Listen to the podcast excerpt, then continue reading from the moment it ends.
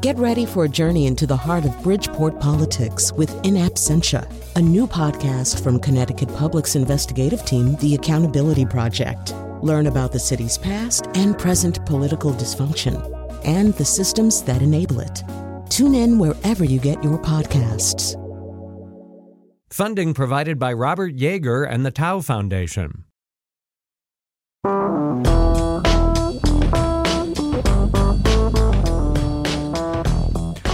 All right, welcome to our show. If you know, if you knew me better, you'd know that I have kind of a, a, an obsession with the blizzard of 1888. So, in the blizzard of 1888, which was a white hurricane, as somebody called it, uh, a lot of people were stuck in hotels. And there's this kind of famous letter that Mark Twain writes from a hotel in New York where he, he it's to his wife Olivia and who he Livy. So Livy has not been able to join him because of the because of the blizzard. He can't get home because of the blizzard, and he's as Twain will do, kind of whining about the whole thing. At one point, he says something like, "I am out of wife. I find that I am out of wife." Out of children, out of line, and out of cigars. And to Twain at that moment, a hotel is just a place where you can't have everything you want. Everything you want is at home which is one of the things that a hotel can be. Of course, the other thing, though, is that in 1888, probably the lobby of Twain's Hotel would have been a very interesting place. In fact, one of the things I've spent a certain amount of time trying to prove to myself it's possible he and P.T. Barnum were both in that same hotel, stuck in this blizzard in 1888. So he could have gone down to the lobby and maybe, or, or to any of the common areas, and maybe the bar is probably where he would have wound up. And he might have found P.T. Barnum. Because back in those days in particular, hotels were set up a little bit more that way. I mean, I'm sure he had a really nice room, but typically in a hotel in the late 19th century, you know, those grand old hotels up in Maine, for example, your room might be rather unglamorous because they didn't think you'd spend much time there. You would sleep there, but you'd go down to the common areas the rest of the time because there was less fewer sources of stimulation. There wasn't a television in your room because there was no television, that kind of thing. So news and and news was something you got down in the lobby where other people from other places had come. And the the temptation to be there was large, so they made the lobbies better. All right, so that's me philosophizing uh, about hotels. Um, although I was thinking about that this weekend too, or last last week I was up in, in Mass MoCA in North Adams, Massachusetts, staying in a very nice hotel called the Porches, right across the street. But I was thinking, yeah, well, we'll talk about this. We're talking about hotels today. That's the main thing that you need to know. And uh, a little bit later, we're going to be talking to uh, we're going to be talking about hotel melancholy with two people. One of them is uh, Suzanne Joinson, a British author uh, and senior lecturer, who, while touring the world, staying in all manner of hotels and all manner of places, suddenly started to realize that it was getting in her head in a really unpleasant way. And Dr. Leo Mazow, uh, who's the curator of American art at Virginia Museum of Fine Arts, has a book out about Edward Hopper and the American Hotel, but also about the hotels in art. Uh, Hopper's hotels, like everything else that Hopper does, seem ex- exceedingly lonely and melancholy. But we're going to start on a somewhat happier note with uh, Hannah Sam- Sampson, staff writer at the Washington Post, where she reports on travel news uh, and uh, with stuff that's a lot of fun to read. And we're going to talk a little bit about the rise of micro hotels and maybe some other stuff uh, as well as time permits. So, uh, Hannah Sampson, welcome to our show. Thank you so much for having me. So, um, well, let's talk about micro hotels. Micro hotels, in some ways, are a little bit of a callback to what I was talking about before. Uh, some of these new chains or s- kind of brands within, sub brands within big chains, now give you a much smaller, perhaps less glamorous room with the idea that maybe you are headed down to the common spaces, correct? That's where that's the direction they'd love people to take right? They'll they'll make the room small under 200 square feet usually. And um and by doing that encourage the guests to congregate in other places in buzzy public spaces that they've built to kind of appeal to those guests and and also to people in the community. So the um, notion of this is somewhat generationally rooted right? There's maybe an idea that that baby boomers won't do this, but millennials will? People love to talk about like millennials at heart or millennial mindsets. So I think that's really what they're going for for here Um, but yes, it, it is it is with the idea that you know maybe millennials aren't that far out of college in some cases they're they're used to cramming into a dorm room or they're used to living in a tiny apartment and they just what would they do with a 350 square foot hotel room like who needs all that space so yeah make it make it cheaper to build the hotel um, make the rate a little cheaper for the guest and uh, try to make everybody happy right we should say also i mean americans historically have had these kind of deranged ideas about how big a hotel room should be. And if you go on a site like TripAdvisor and watch Americans describing their hotel room in Amsterdam or something, I mean, the number of people will, will say it's so small. Uh, and you know, and I, like I don't know what it is they want to do in that room, but that, that's their immediate reaction is the room's too small. Yeah, I mean, you go to New York as well, and that's that's kind of the take. But um, yeah, maybe we're a little spoiled here in the U.S. with our roomy uh, our roomy four bedroom houses and uh, and our big old hotel rooms that we don't really need. Well, I think so. Uh, I've stayed in some of these micro hotels, and even though I am a baby boomer, I like them. And so I've stayed in the Arlo uh, hotels, and I've stayed in a fairly new one in New York called I think it's called Sister City Hotel, and it's uh, over in the kind of Bowery area uh, of New York. And and the truth is, you can have a 250 square foot room that's not particularly well designed, and you don't, in fact, feel like you can move around it very comfortably and you can have a 125 square foot room that's really intelligently designed and it feels like there's plenty of room and not only that but everything you want is easily reachable. I mean a lot of this what we're talking about hannah i think hannah is is i think design. Exactly, and design an effective, smart use of space. Um, so you might find like the little folding table or, or the thing you put your suitcase on to be hung on the wall when you're not using it, or the chair is is somehow tucked under the bed or something. I stayed at a Citizen M in London last year that reminded me very much of a cruise ship because of the way it was kind of all laid out very very efficiently. But you know what? The bed was huge and really comfortable and and that was really all that mattered. And i had enough room to work on my laptop if i wanted to. So it was tiny tiny but it you know it did the job Right, and I, I, think that's the other thing is that increasingly we we bring a lot of things with us uh, in terms of communication devices, entertainment devices, stuff like that. So rather than needing this kind of this huge thing that looks like an armoire, and you open it up and there's a TV and there's a this and a, a, that in it. I mean, for the most part, you get there and you pull out your laptop and your phone and you look around, and now every hotel you go to uh, has you know connectivity ports of all different kinds and things that interface with uh, through Bluetooth, and so with you know a fairly small amount of stuff, you can start to create whatever your virtual space is.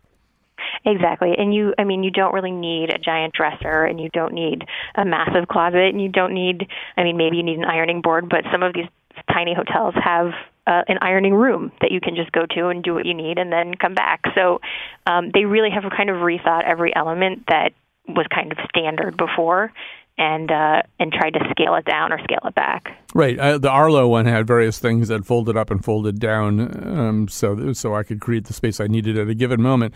And the Sister City one, they used hooks really well, which that doesn't sound like the most imaginative technology. No, but, but having hooks, great. yeah, I mean it's like being on a boat or something. Having hooks for everything because so everything you want then is kind of hanging there where you can see it too. You don't have to rummage around to remember where you put it and stuff like that. You suddenly realize yeah. how great hooks are. you really you wish more. I mean, especially in the bathroom, there's never enough hooks for towels. You just really wish somebody would send that message to all hotels. Like hooks are good, more hooks. And the other thing I would assume from the company's point of view is that whatever the total square foot you, square foot footage you need to locate, let's say a Marriott somewhere, it's like some insane amount of space. If you're going to have conventionally sized rooms and a con- conventional layout for for one of the big chains, uh, I don't know how much total square footage that is, but it's a lot. Whereas the, some of the places that I've stayed, not only is my room small, but I realize the total space that the hotel occupies, even having gone the extra mile uh, in certain ways to have have this third space type common space, it's still it means you can have a hotel where you didn't used to be able to have a hotel.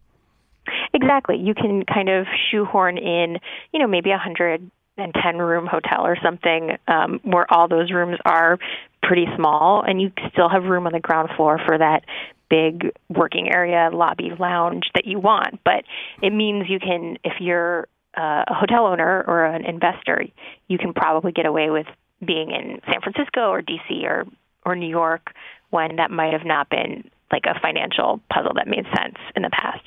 Right. I still haven't found the great little micro hotel in San Francisco. Is is it there somewhere? Have you found one? Mm, I mean, I haven't stayed in one, but I, I know that one of these brands that we're talking about has a location in San Francisco. I don't remember if it's Moxy or if Motto's going there, or if it's Citizen M. I'm not sure. I know that there is one there, and who knows how inexpensive it is because um, you know, because it's San Francisco and everything, it could still right. You could still be paying what you'd pay for like a, a, a La Quinta Inn, you know, or the opposite. You, you could still be paying what you'd be paying for like a super fancy hotel somewhere somewhere in a less popular oh, market. Absolutely, and the hamburger downstairs is thirty eight dollars. So, um, right. so. Uh, everything I think about travel has been challenged for all of us, really, by the emergence of Airbnb and VRBO and all the other ones like that. And so the hotel industry must. Is some of what we're talking about right now the hotel industry thinking, boy, we've got to get nimble in a different way? Maybe our old routines don't work. And if so, how do these kinds of hotels answer the challenge posed by, say, Airbnb? Yeah, so there's a there's a couple of things that um, are still complaints about Airbnb that these hotels are trying to address, and one of them is that if you're a business traveler, there are still companies that aren't cool with you staying at Airbnbs um, just because they want to have the reassurance that there's somebody there in case something happens. They want to know um, that the fire codes and everything are all checked. Uh, so, so business travel, this can be appealing to that group. Um, but also at Airbnb, you're pretty isolated. There's not a lobby for you and the other Airbnb people on the block. Um, so it, people really do crave some kind of communal space and some kind of interaction with other people. That is not something Airbnb has typically been able to provide, and that is something that these micro hotels really prioritize. It's a great point, and a lot of the rest of the show after you depart will be devoted to loneliness and melancholy, how that's expressed both in the actual experience of hotels at times and the way artists uh, have seen that. And but in many respects, the kind of hotel that we're talking about, where you can always leave the room, you can go downstairs, and there's somebody you can ask a question of. Although, let's be honest, front desks in some of these places are not what front desks used to be. There's an awful lot of self check in and and stuff yeah. like that going on there. Yeah, sometimes you really got to figure it out. Uh, usually there's someone lurking to help you figure it out, but I believe it's Moxy that um, I think you just check in at the bar, and and I think there's also like a free drink involved. But yeah, I mean, do not expect like to to wait in the line uh, for somebody at the desk who you will talk to and get your key from. It is often you'll just use your phone as the key right. to get into the room. This is so, not yeah, the uh, technology this, is yeah really erasing a lot of that face to face time. This is not the Grand Budapest Hotel. Ralph Fiennes is not waiting for you in a purple tuxedo jacket. So um, if that's what you want, don't go to a micro hotel. Right there you go.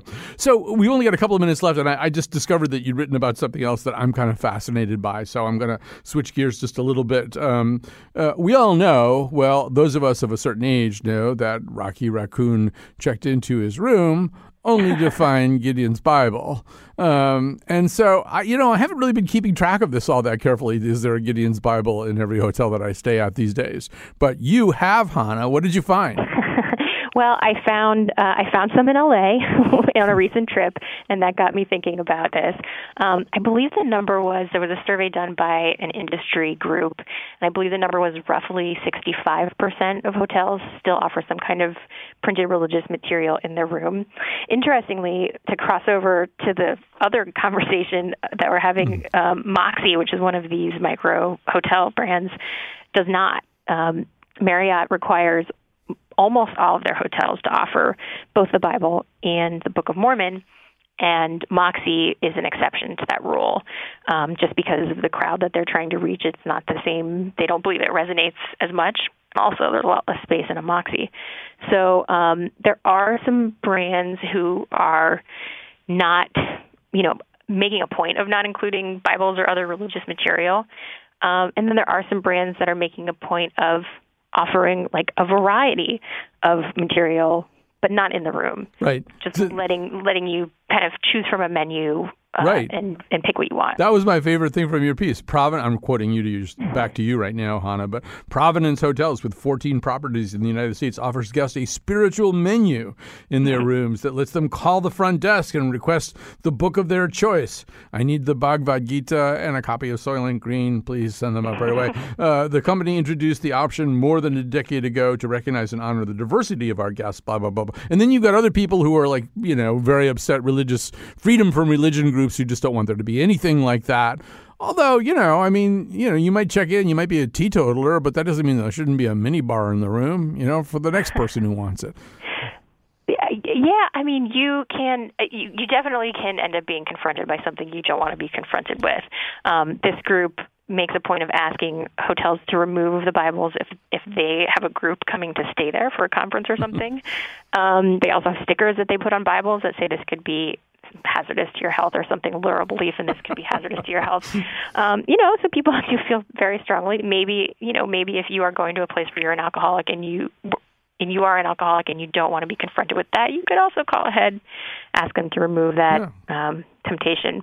But uh, yeah, I mean, there's a variety of, of fairly strong opinions on this subject. I discovered. All right, so uh, we have to stop there. We have all kinds of other stories we're going to tell you as we go along today, including the story uh, of a woman who spent a lot of time in hotels and it started messing with her head. But right now, thanks to Hannah Sampson, uh, one of my new favorite writers, staff writer at the Washington Post, where she reports on travel news. Here come the people to ask you to support us. Please support this show. Good afternoon. We are the people. Ryan Lindsay here with Ryan Karen King on this Wednesday afternoon hump day. Uh, we have a thousand dollar goal and we are hundred and forty five dollars into that Not bad. goal. Not bad. bad. Um, and so support us. I'm just going to cut to the chase. Support us. You can save your use your dollars not for Airbnb or a hotel. Rack up some frequent flyer miles or some points with this WNPR Connecticut Public Radio family here, and we'll generously reward you. Um, we have a lot of promos today. One of them being that if you like the news, which you know, we do the news here. But if you like the news from Washington Post um, or the New York Times, it's Newsday Wednesday. And so you can grab a digital subscription for $15 a month rather than the 19 that it usually is. So if that is tickling your news fancy, hit us up online, wnpr.org to donate or 1-800-584-2788. So if you're if you're traveling, uh, you know, you're listening to the show and you're like, you know, I'm I'm I have some travel plans. Well, you know, public radio is one of those things that can stay with you wherever you go. So if you're going on a road trip, public radio, it's great. You know, you can just kill so much time that you would just be driving so bored out of your mind listening to podcasts or your local stations. Yes. Um, and you know, and, and this is we can't bring this stuff to you uh, without your help because we got to pay for it too. Um, so you know, we pay NPR for local program or not local program, uh, national programming. right.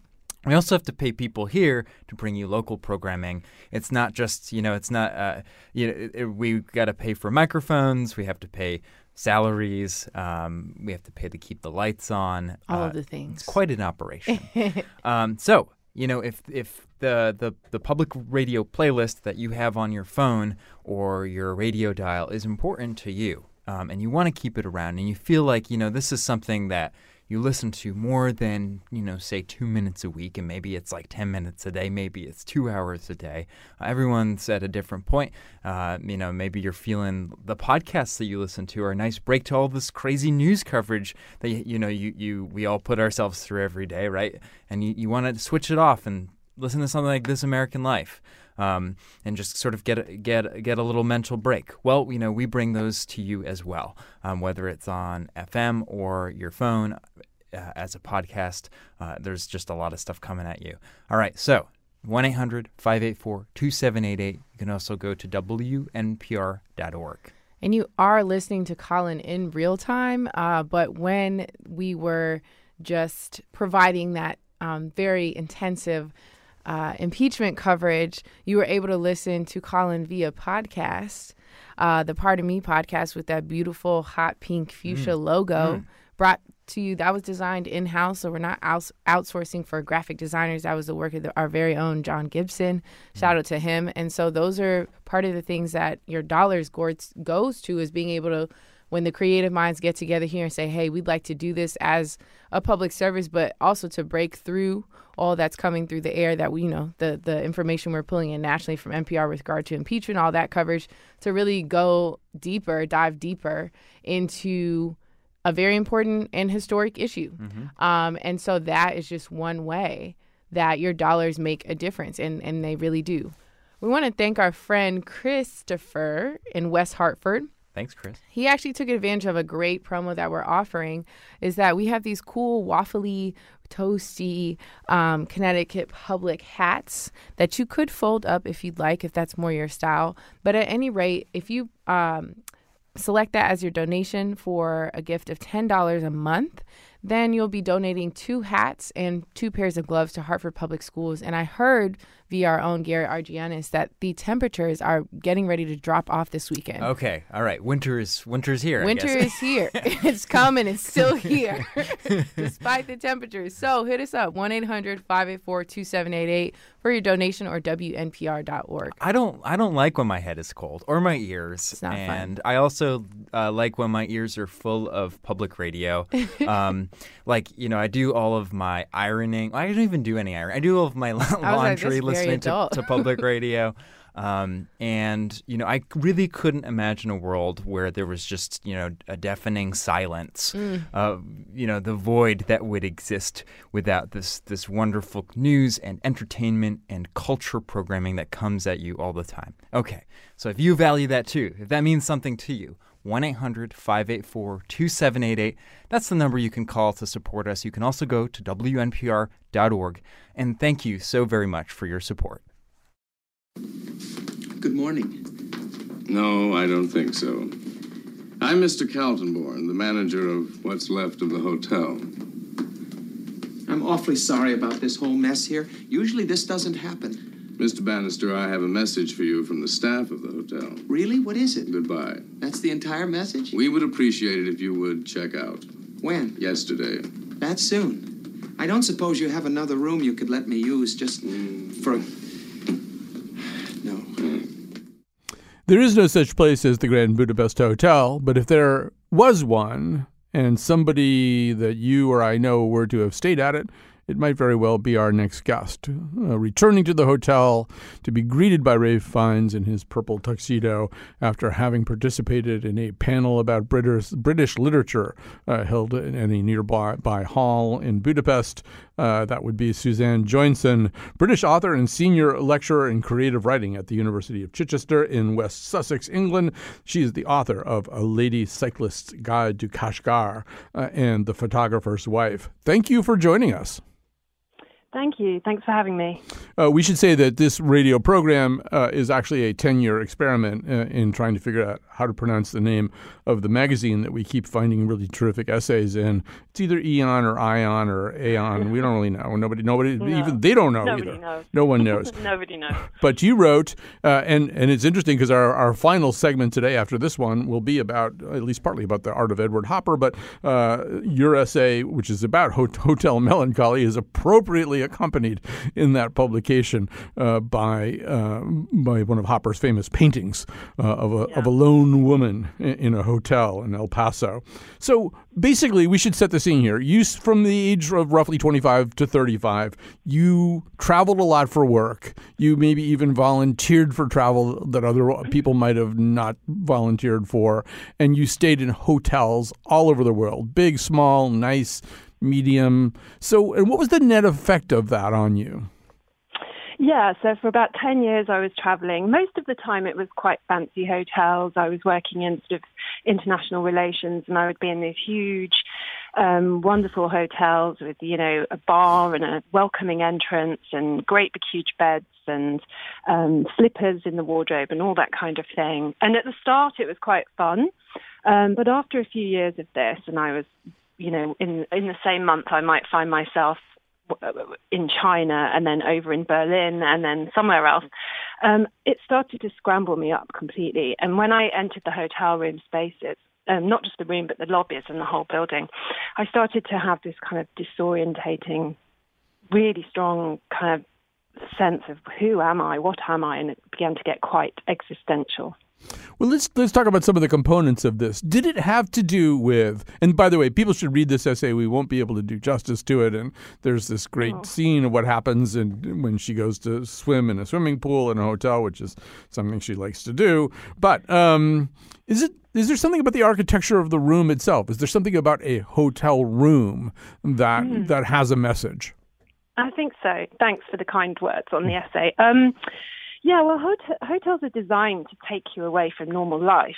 You know, they might be offering you luxury or an experience or an escape or a respite. You know, the kind of um, feeling of a of a dwelling, the old-fashioned idea of a kind of safe space on your travels. Um, and if you're feeling okay in your life, that idea of if you're feeling very grounded, then that idea of um, going somewhere else, shedding your normal skin and your normal routine is is fine. In fact, it can be enjoyable. I'm sure the whole hotel industry would want you to think it's enjoyable. But if you're feeling a bit ungrounded and a little bit shaky, entering the space of a hotel room, um, whether it's a big luxurious one or a neutral one, can be can set off these questions in your head about who you are and identity and where you belong and what you're doing. Um, and very quickly, you can end up spiraling a little bit, especially if you're looking out the window down at a city or some kind of landscape outside and you realize you don't belong. I think, yeah. Mm, no, continue, sorry, continue. I'm sorry. Yeah, that's okay. I was just thinking that the, the, the, you know, we've all had that experience where you walk along the the uh, corridor and every single door on each side is the same, and there's a kind of anonymous lift space on the left and a stairwell on the other, and it's almost like your usual self as you step along that corridor and those big thick fluffy carpets starts to starts to disappear and then you have to confront what's left and sometimes that's positive and other times that's negative yes well a lot of movies like the shining and barton fink have, yeah. have done what they yeah. can to suggest how ominous that really is but i think another part of this and i've really been thinking it a lot looking at some of the paintings uh, for the final segment that we're going to do is there's a way in which your absolutely, not even metaphorically, but truly replaceable in your hotel room. Someone has been there before you. Someone yeah. is coming in after you. The person who was there before you, you may be sitting in a small armchair in your hotel room that somebody, the previous person sat in with their derriere all naked or something. You don't know, you know yeah. how, how you've been sort of pre-violated. yeah, yeah. And, and go ahead, run with that. Yeah, the, the, the, you know the, those rooms are intimate, aren't they? Mm-hmm. You know, you're you're you're using the you're using the washroom, you're in the you're in the bath, you're in the bed. You always have that, no matter how crisp and clean the sheets are. You always have that little thought, like, is this a fresh is this a fresh sheet? Are these fresh pillows? Um, and it's very odd to be there and have, feel part of this chain. And I was, in fact, a writer in residence once in um, Beijing in an incredibly, incredibly fancy hotel. I was told when I got there that the room I was given was the same one that Bob Dylan had stayed in. Who knows if that was true? It was so ridiculous. I had two bed, two bathrooms, and it took me sort of two minutes to walk from one side to the other, and there was bowls of fruit, and and yeah, outside the window it was freezing. Um, there was some kind of civil unrest going on. I could see I could see tanks and things like that, and I felt so tiny, and I felt so far away from my home, and I think it's always to do with home. Being in a being in a hotel room can either feel like an escape from home, or it can feel like you're trapped and you can't get back to home. So I think wherever you are, you end up reflecting on that relationship back to home. Right, and so as as you suggest, wherever you are existentially, just in most of your life, you're going to go there faster and deeper, probably in a hotel room. Uh, yeah. And and and I also do think that it has to do as your my friend Peter Shapiro used to say, you should go away so you'll want to come back um, because our, our home life seems much more volitional.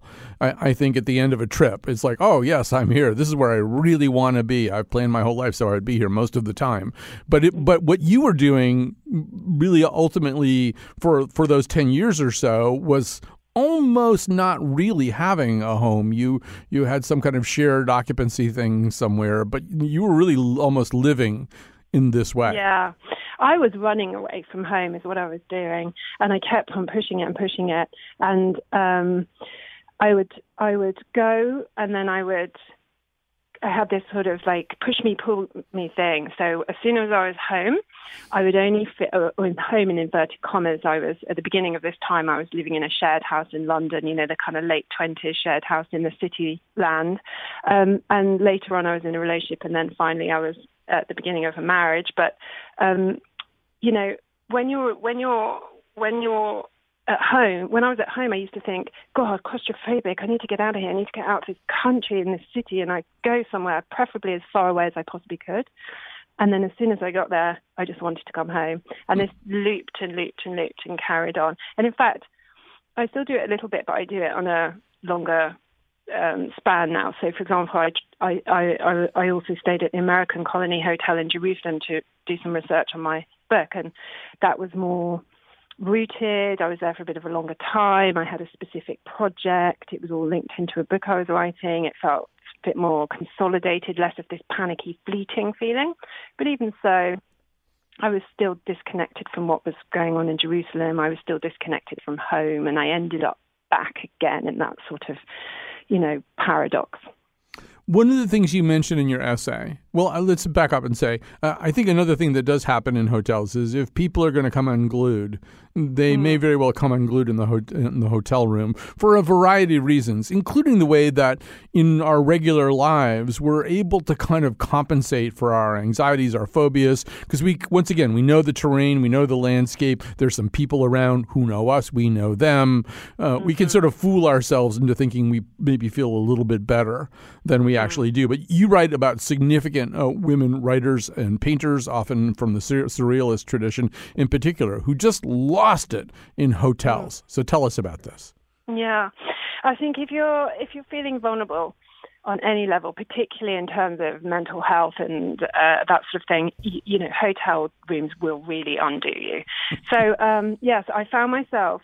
Uh, during this time of traveling and working, I started to write my first book, and that was about travelers and um, female artists and writers. And I found myself drawn to um, the surrealists and um, this this motif of the hotel room and coming undone and finding themselves in there just came up over and over again. In particular, um, there's a surrealist artist called Leonora Carrington, who whose story is really complicated and difficult. So she was on the run from the Nazis in 1940, and her lover Max Ernst was had been arrested by the Gestapo. So she was in a um, state of quite serious distress, and she was trying to escape France, and she got to the border and got, through various means managed to get through to Spain and then get to Madrid. She stayed in the Hotel International first of all, and she had this theory that she could go to the rooftop, and if she was on the roof of this hotel, she could somehow control what was happening in the war, and what was happening in Europe. She was in entering a kind of vortex, of psych- a psychotic vortex, in which she believed she was at the heart of everything. And then she got kicked out of the Hotel International, and she went to um, a, a hotel called Hotel Roma, and in there she really in that in that room she she she really experienced a full psychotic breakdown and it was connected to this feeling of being in this place being trapped in this place being a stranger being on the run being in this transient temporary zone. Um, and she wrote a book called down there which is a really incredible um, depiction of what happened to her there. And um, in the throes of this sort of mental illness in these rooms, she wrote she writes in her book, she wrote something like, I spent the nights taking cold baths over and over again, and I would put my na- nightgowns on and take them off. One was silk, green silk, the other pink, and this sort of repetitive behavior, engaging engaging with the bathroom, and then back out onto the roof, and then back out into the lobby. And finally, um, when it was seen that she she would she had gone completely mad as as it was termed at that time. She she was taken to another hotel called the Ritz. Um, and there she was in fact locked in a room and eventually taken away to a sanitarium. And so the whole story is this series of connected hotels and rooms and displacement in this city in this sort of terrible spiraling. Really fascinating. And for the rest of her life, she returned to this both in her paintings and her writings, um, to understand what it was that happened to her. And I think that the hotel space had a very strong um, role to play in this for her. Well, this is fascinating stuff. And uh, Suzanne Joinson, uh, let us know immediately on the next time you write an essay because we'll want to do another show with you. British author, senior lecturer in creative writing at the University of Chichester in West Sussex, the author of A Lady Cyclist's Guide to Kashgar and The Phot- Photographer's Wife. Thank you for joining us today. Thank you very much. All right, we're going to take a little break, quick break, not a fundraising break, not one of those breaks, short break, and then we're going to be back with our final segment.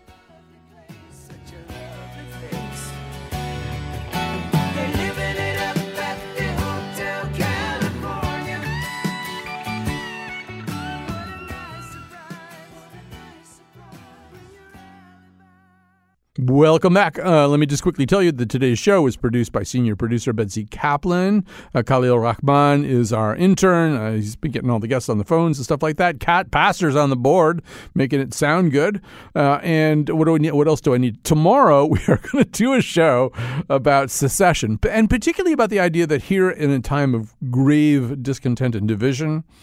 And not to put too fine a point on it, but just imagine that President Trump were to acquire a second term in office that there might be some heavily blue areas of the country that would think, well, maybe it's time to join up with the maritime provinces of Canada and start a new something or other.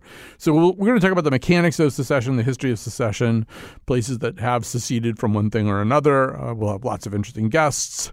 Uh, and what else do you need to know? It's a Friday on the nose, our cultural roundtable, Knives Out, where it actually came out a while ago, but we're just getting around to seeing it and we can't wait to talk to you about it. All right, time uh, to, for our final segment here. Uh, Dr. Leo Mazow is the Cochrane Curator of American Art at the Virginia Museum of Fine Arts and the author of an absolutely hypnotic book. Um, uh, these are interconnected essays with uh, incredible art uh, within. Uh, Edward Hopper and the American Hotel, and he joins us now. Welcome to this conversation, sir. Hi, Colin. Thanks for having me. So let's begin. We won't begin quite with Hopper just yet, although uh, maybe we can talk about why artists are drawn to hotels. I think a lot of it is set up by some of the conversations we've had already.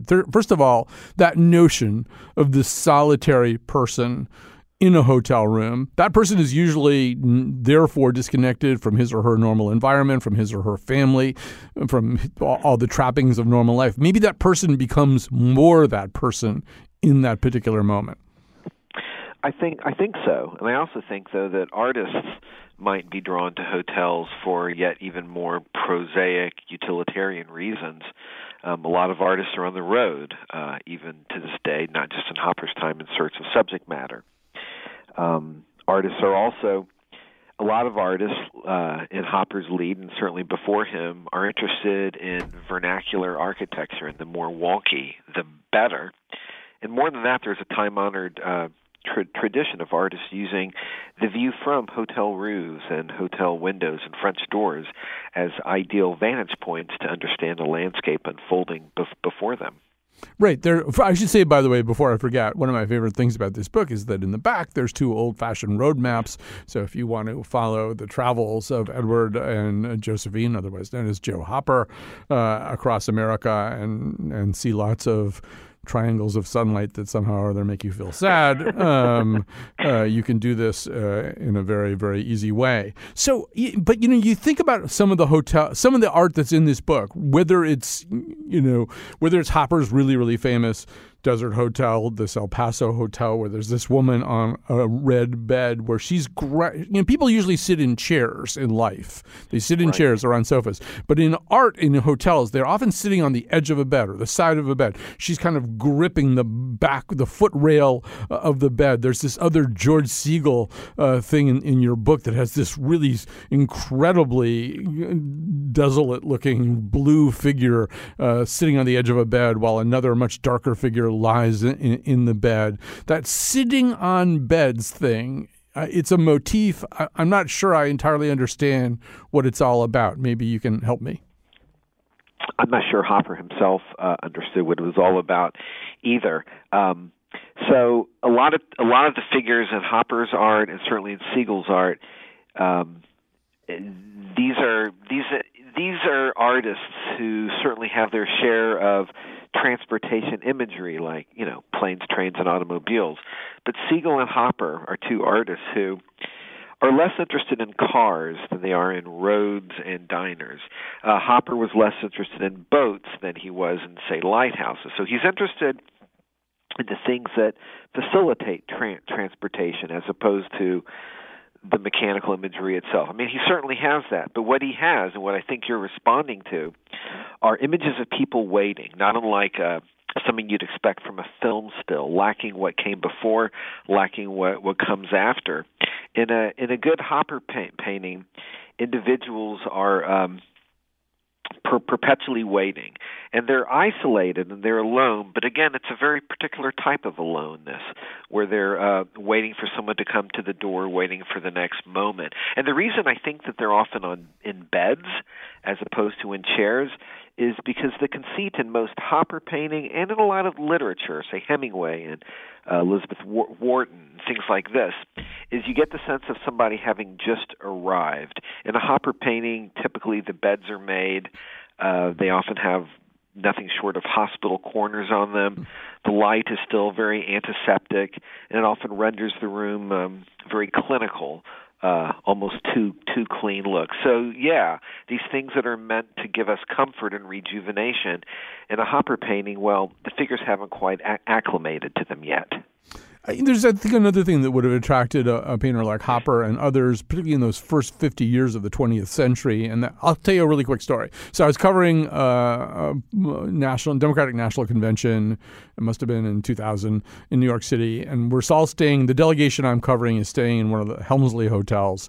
And that one of the mornings, I come down to the meeting room where the delegation is all assembled and they're being spoken to by a U.S. senator, and suddenly Nelson Mandela appears. Uh, oh and, and he gives a speech to the delegation and everything like that. And so there's this kind of rule if you're a journalist that you don't go up and shake people's hands or try to get somebody to shake hands with you. You just don't do it. You're not supposed to do it. Sure. And and but I I I stepped out in the hall because I just wanted to see Mandela walk by. And I step out in the hall, and the hall is lined with everybody who worked at the hotel chambermaids, cooks, people who bring your food up to your room, everybody like that. And they're black, they're white, they're Latino, they're Asian, they're from all over the world, and they are lining there, and they are going to shake Mandela's hand. And I suddenly realized wow, we think of hotels as a place where we stay but there's all these people, these people who, are, for the most part, aren't uh, documented. I don't mean that they don't have documents, but uh, although that might be the case, but they're not documented by art so much. And you see Hopper and other, some of these other people's turning their eyes towards that group of people. Yeah, um, you know, most hotels, certainly pictures of hotels, um, look like a page out of a Pottery Barn catalog, or they look like a home staged for sale. Hopper reminds us um, often, and certainly I think your your experience in in the hallway waiting for Nelson Mandela to come by, of just how of the I mean, what you were looking at is the no- notoriously unglamorous work of resort and hospitality services. Um, so, looking at a Hopper painting and other paintings, and looking at um, a hotel motif in Hemingway or Wharton, certainly. It's important to ask who's not in the picture. Just because they're not in the picture doesn't mean that they didn't uh, contribute to the very uh, luxury and visual and physical sen- sensibility that you pay for when you buy a hotel room for the night. Um, on the cover of your book is uh, um, maybe not as famous painting, not as famous as the, the Desert Motel one. Uh, sure. it's, it's of a lobby, and it's it's right. it's not a grand lobby either. This is not a, super fancy hotel lobby. It's a lobby that could exist in hundreds of different cities. Uh, and and there's one younger woman sitting in a chair reading. There's an older woman who seems to have been waiting for her husband, who has now arrived, coat slung over his arm. Um, I don't know. Tell me about how you react to that painting. I, am assuming it's woven into how you feel about hotel lobbies in general. Well, the painting you're referring to is called Hotel Lobby. Pardon me. It's called Hotel Lobby. It was finished in J- January, uh, early January of 1943. And although there are some hoppers, you know, there's you know maybe a dozen hoppers that are better known than that work. It is clearly his deepest dive into the hotel and hospitality services to- topic.